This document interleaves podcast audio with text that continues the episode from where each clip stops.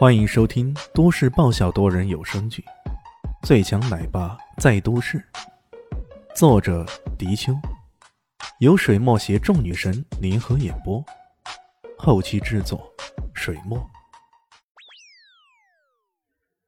第八百二十七集，那仆人有些委屈的说道：“我去敲了门的呀，因为里面的猫狗叫声有点大，所以他们听不到而已。我可不管。”啊反正你想办法帮我敲开门找到人，要不然我的宝宝如果有什么意外，你可赔不起他这条命。公子哥说到后面啊，脸色越来越阴沉了。他手里抱着一只浑身雪白的小狗，看样子那便是他口中所说的宝宝。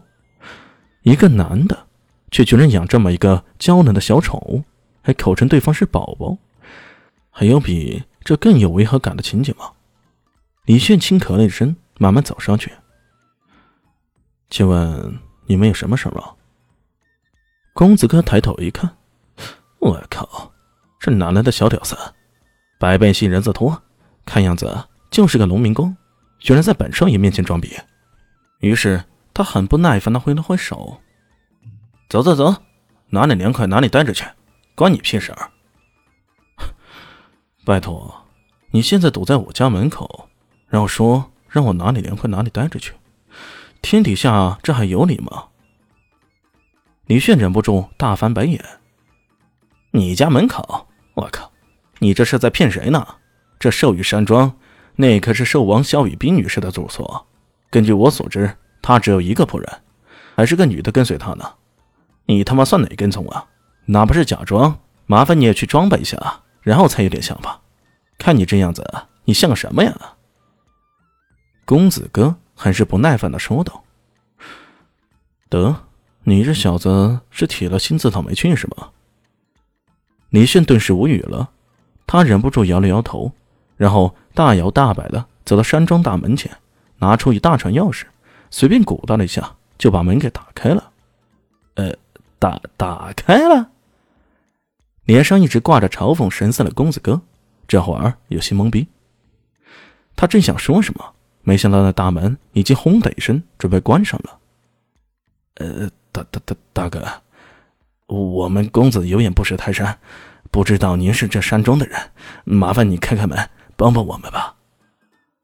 那公子哥瞪了仆人一眼，仆人心领神会，马上如此说道：“呃，先生，京城马公子求见，麻烦你通知萧女士一声。”看到李炫根本没理那仆人啊，公子顿时急了。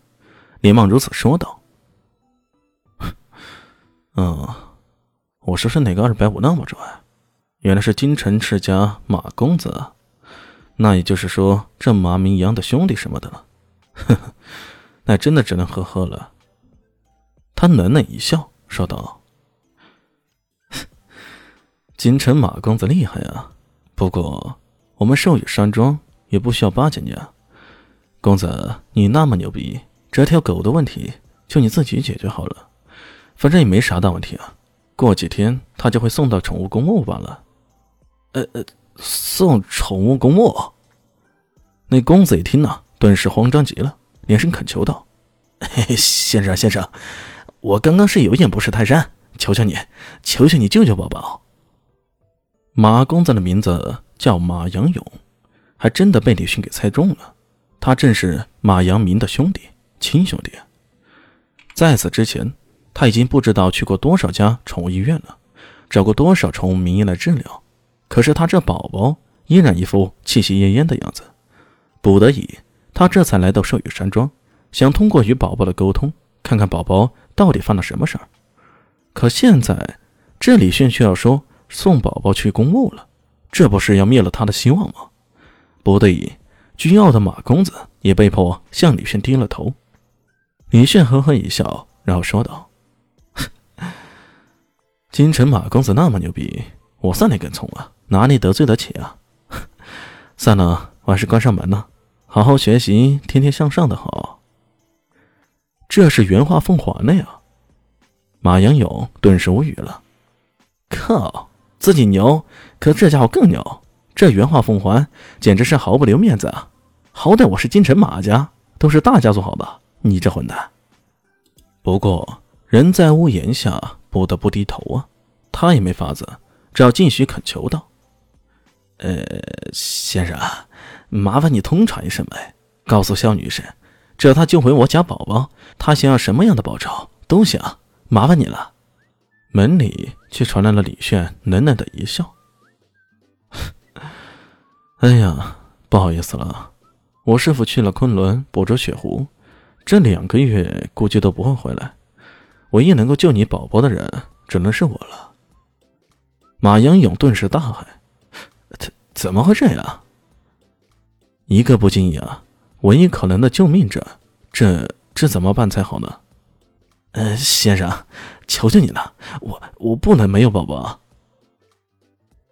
为了怀里的宠物啊，一个大男人居然在门口痛哭流涕起来，他直接跪了下来，那副模样简直令人又是吃惊又是好笑。李炫的声音悠悠传了过来。看到你这么诚心一片的样子啊，这样子吧，你给我做一百个俯卧撑，那我就答应帮你看看宝宝的病。